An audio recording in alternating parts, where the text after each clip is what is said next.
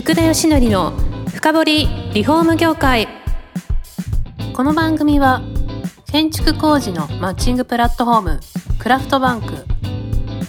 建築現場の業務効率化をサポートする施工管理アプリ段取りワーク、リフォーム事業のためのネットワーク戦力の提供でお送りします。皆さんこんにちは。さあ今週も始まりました、福田義則の深掘りリフォーム業界第30回目、パーソナリティの福田義則です。今回もiYellの久保さんに来ていただきました。こんにちは、よろしくお願いします。よろしくお願いします。それで前回ですね、住宅ローン、私も住宅ローン組んだんでいろいろポイント最後聞きましたけど、まあローン組む前にはもうまず一つポイントがあるという話で終わりましたよね。はい、はいで、なんかポイントとしては、まあ、一つは言っていただいたのが、はい、審査が通るかどうか、ね、通るかどうかですよね。はい、あとなんか他にもあるんですか。はい、もう一つがスピードも非常に重要でして、例えば、はい中古マンションとかだと、はいそのマンション1棟に対して1部屋だけ売りに出てるみたいな状況があるわけですよね。あ、そうですね。そうすると何人かで取り合いになるんですよね。はい、そうすると審査のが早く回答を持った人が、早くそれを抑えることができると。はい、なので、スピード早く、回答しないと、その物件のスピードに間に合わないと。ああ、なるほど。でも金融機関でそのスピードが違うみたいのって分かんないですよね。分からないですね。最長だと1ヶ月ぐらいかかる金融機関もありますし、短いと3日ぐらい出る金融機関さんもあるので。そんな違うんですか。はい、なので我々としてもそこをちゃんと見ながらお客様のその属性もそうですけど、どんな物件なのかみたいな見ながらスピードを調整してますね。なるほど。通常あれですよね、新築の工務店さんが例えば住宅ローン組むにしてもどうなんですかね、3社とか4社、そんなもんですか。大体3社ぐらい出される方が多いんじゃないですかね。はい。あ、それだとそこに当てはまらないお客さんがいる可能性があるってことですね。そうですね。あとはその3社も本当に意味のある3社なのかみたいなのもありまして、はい、例えばあんまり社名あれなんですけども、メガバンクさんはだいたい3つとも似てる商品になりがちなんですよね。はい、なるほど。その時にメガバンクさんという3社を出した時にほとんど違いがないので、はいあまり意味がないんですけども、はい、例えばメガバンクさん、ネット銀行さん、地銀さんみたいな出し方をすると、特徴に分かれていて、お客様のニーズに合った住宅ローンになるんじゃないかなと思います。なるほど。そこあたりがやっぱりこのiYellさんの立ち上げに絡んでくるんですかね。そうですね。やっぱり前職からこの住宅ローンというものへの負は感じていたので、はいそこへの解決したいという気持ちが強かったですね。もともとあれですか、もうずっとなんかこう住宅ローンに絡んでいて、その立ち上げ、こういったサービスをやればいいんじゃないかっていうので、こう企業はこう頭の中にあったわけですかね。そうですね。企業は頭の中にありました。ただ面白いことにど真ん中の住宅ローンじゃなかったんですよね、当初のサービスというのは。そうなんですか。はい、1円も売り上げが上がらなかったサービスなんですけども、はい、当初はこの住宅ローンの立場からすると、はい家を買う人で、どういう家の買い方をするのが素敵なのかなと思った時に、はいはい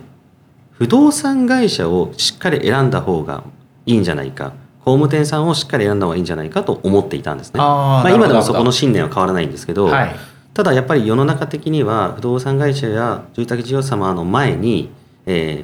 物件というもの、はい、場所が先に来てしまうので、はい、本当はそれが逆の方がいいんじゃないかなというのが住宅ローン側で感じていた課題なんですね。はい、なので最初に出したプロダクトは、住宅事業者さんの食べログみたいな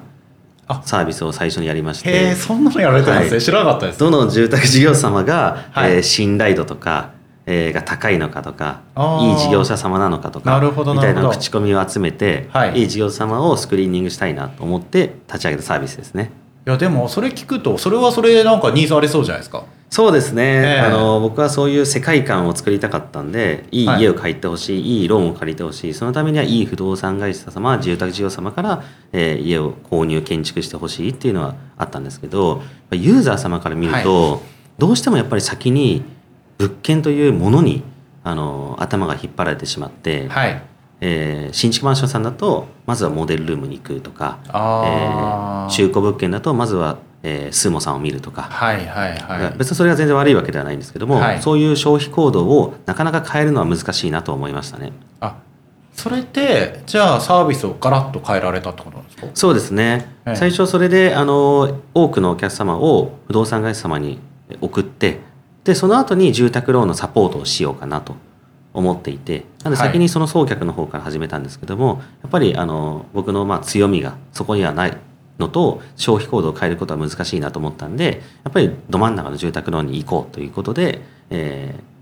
俗にピボットっていうのを行いましたね。なるほど。最初からやっぱりその住宅ローンの最適化みたいのが事業としてでも成り立つっ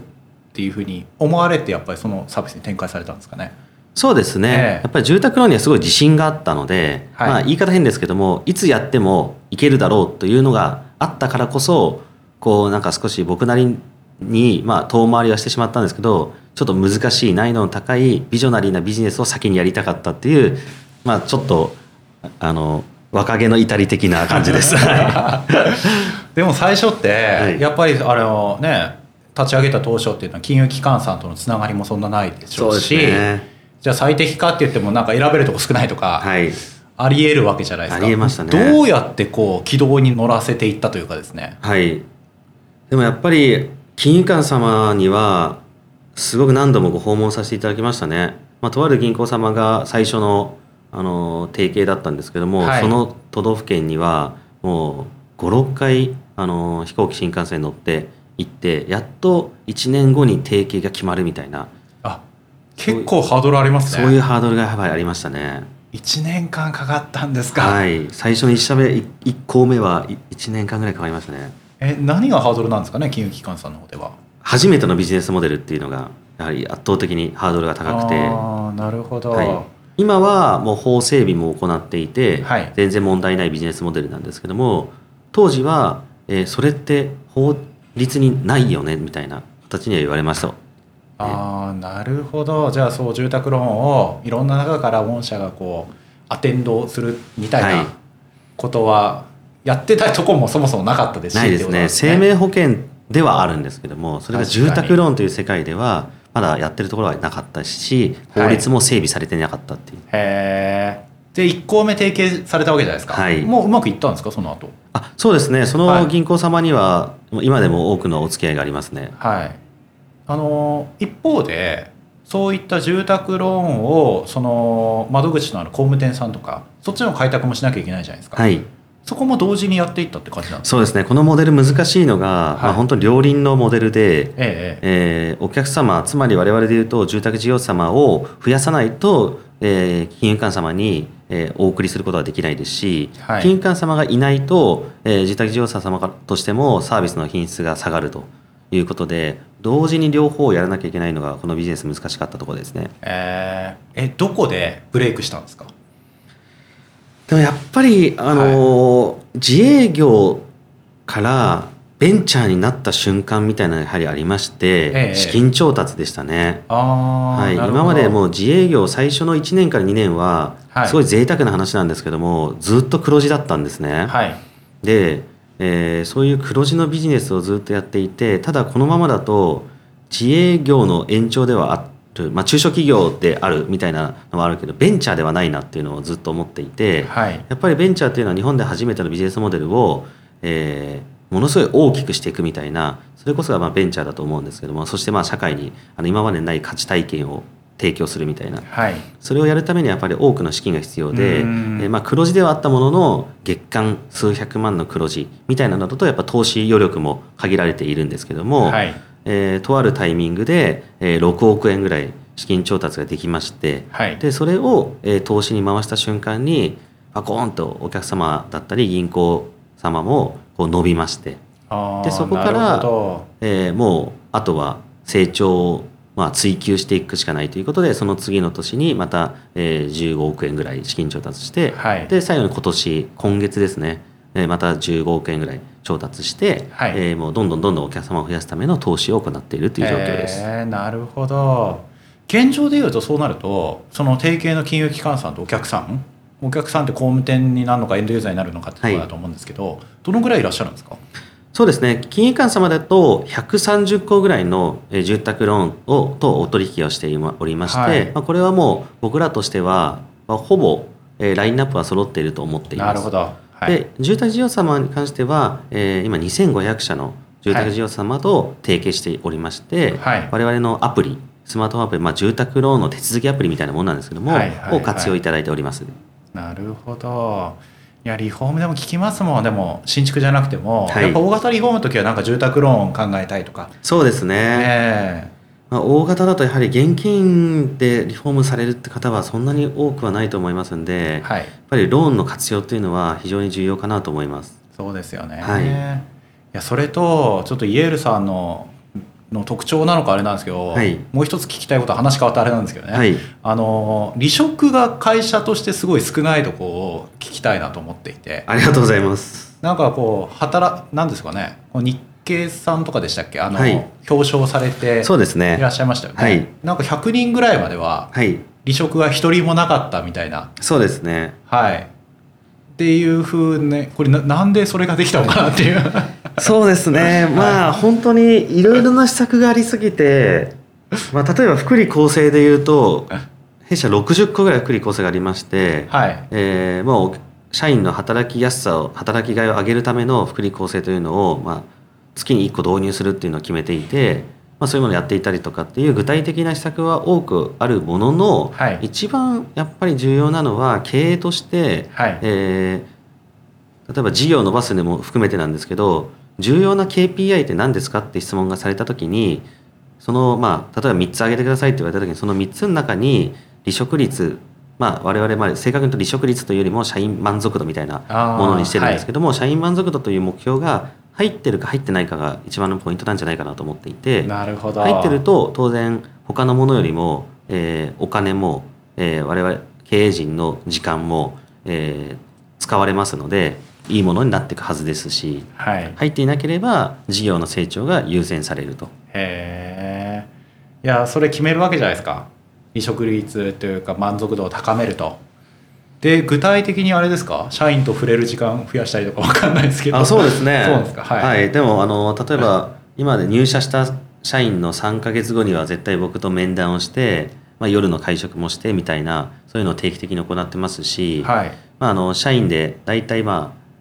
同期会っていうのがあって、まあ、これちょっと珍しいんですけども、普通の会社は新卒は同期って言われるんですが、はい、中途であんま同期って言われることないと思うんですけども、あ、確かにそうですね。で中途社員を同じ月に入社するようにすごいコントロールしてまして、はい、4月入社の中途社員が6人とかっているんですね、はい、そうするとその6人を同期と呼んでいて、はい、でその同期に対する、まあ、会食費用みたいなのを会社が負担したりするんですけども、なるほど、そういう同期会みたいなのにも僕は呼ばれて、はい、参加したりしてますね。へー、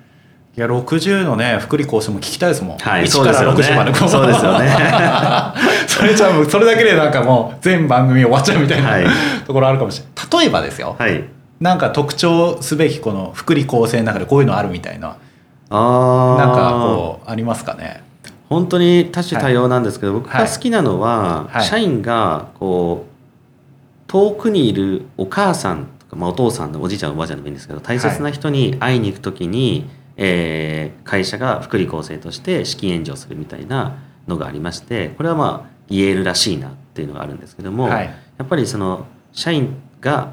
満足度を上げるっていうのは重要なんですけども、うん、その社員の裏側にいる家族も大切にするっていうのがiYellらしいところでもありまして、はい、まあ、年に1回、ちょっと今年はコロナの関係で難しいんですけども、年に1回も家族の社員を会社に招いてビンゴ大会とかやったりとか、まあ、去年400人ぐらい集まったんですけど、まあ、そういうパーティーをやってるんですね、はい、まあ、それぐらいまあ家族というものを大事にしたい。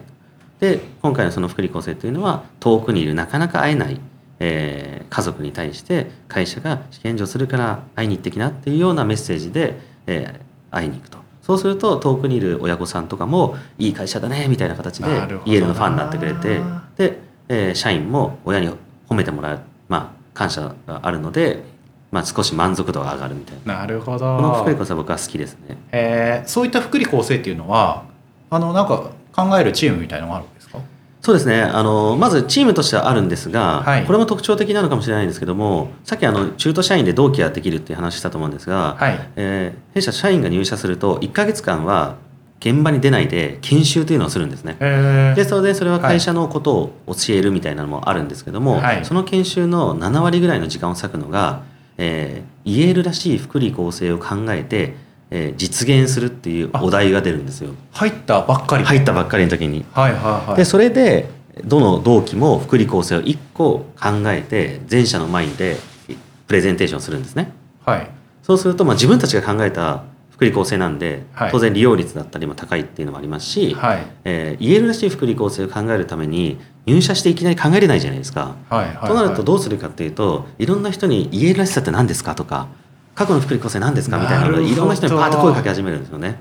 そうするといきなり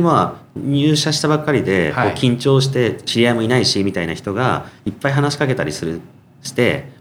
先輩も中途のその先輩、年は別として先輩も前回の福利厚生こういうのやったよとかっていろいろとアドバイスしたりサポートするんで、そうすると一気に仲良くなって現場に出る時にはもう1ヶ月とは思えない仲の良さで現場に出るのでパフォーマンスが非常に高いと。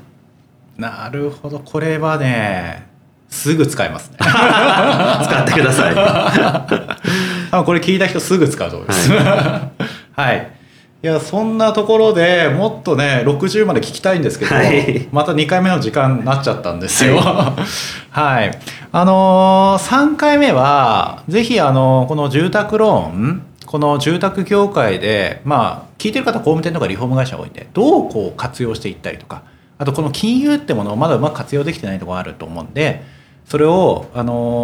どうしたら事業にこう発展するように使えるかみたいな、そんな話なんかも聞いていけばと思いますね。はい、今日も来ていただいてどうもありがとうございました。ありがとうございました。この番組は住宅業界に特化したコンサルティング会社ランリグが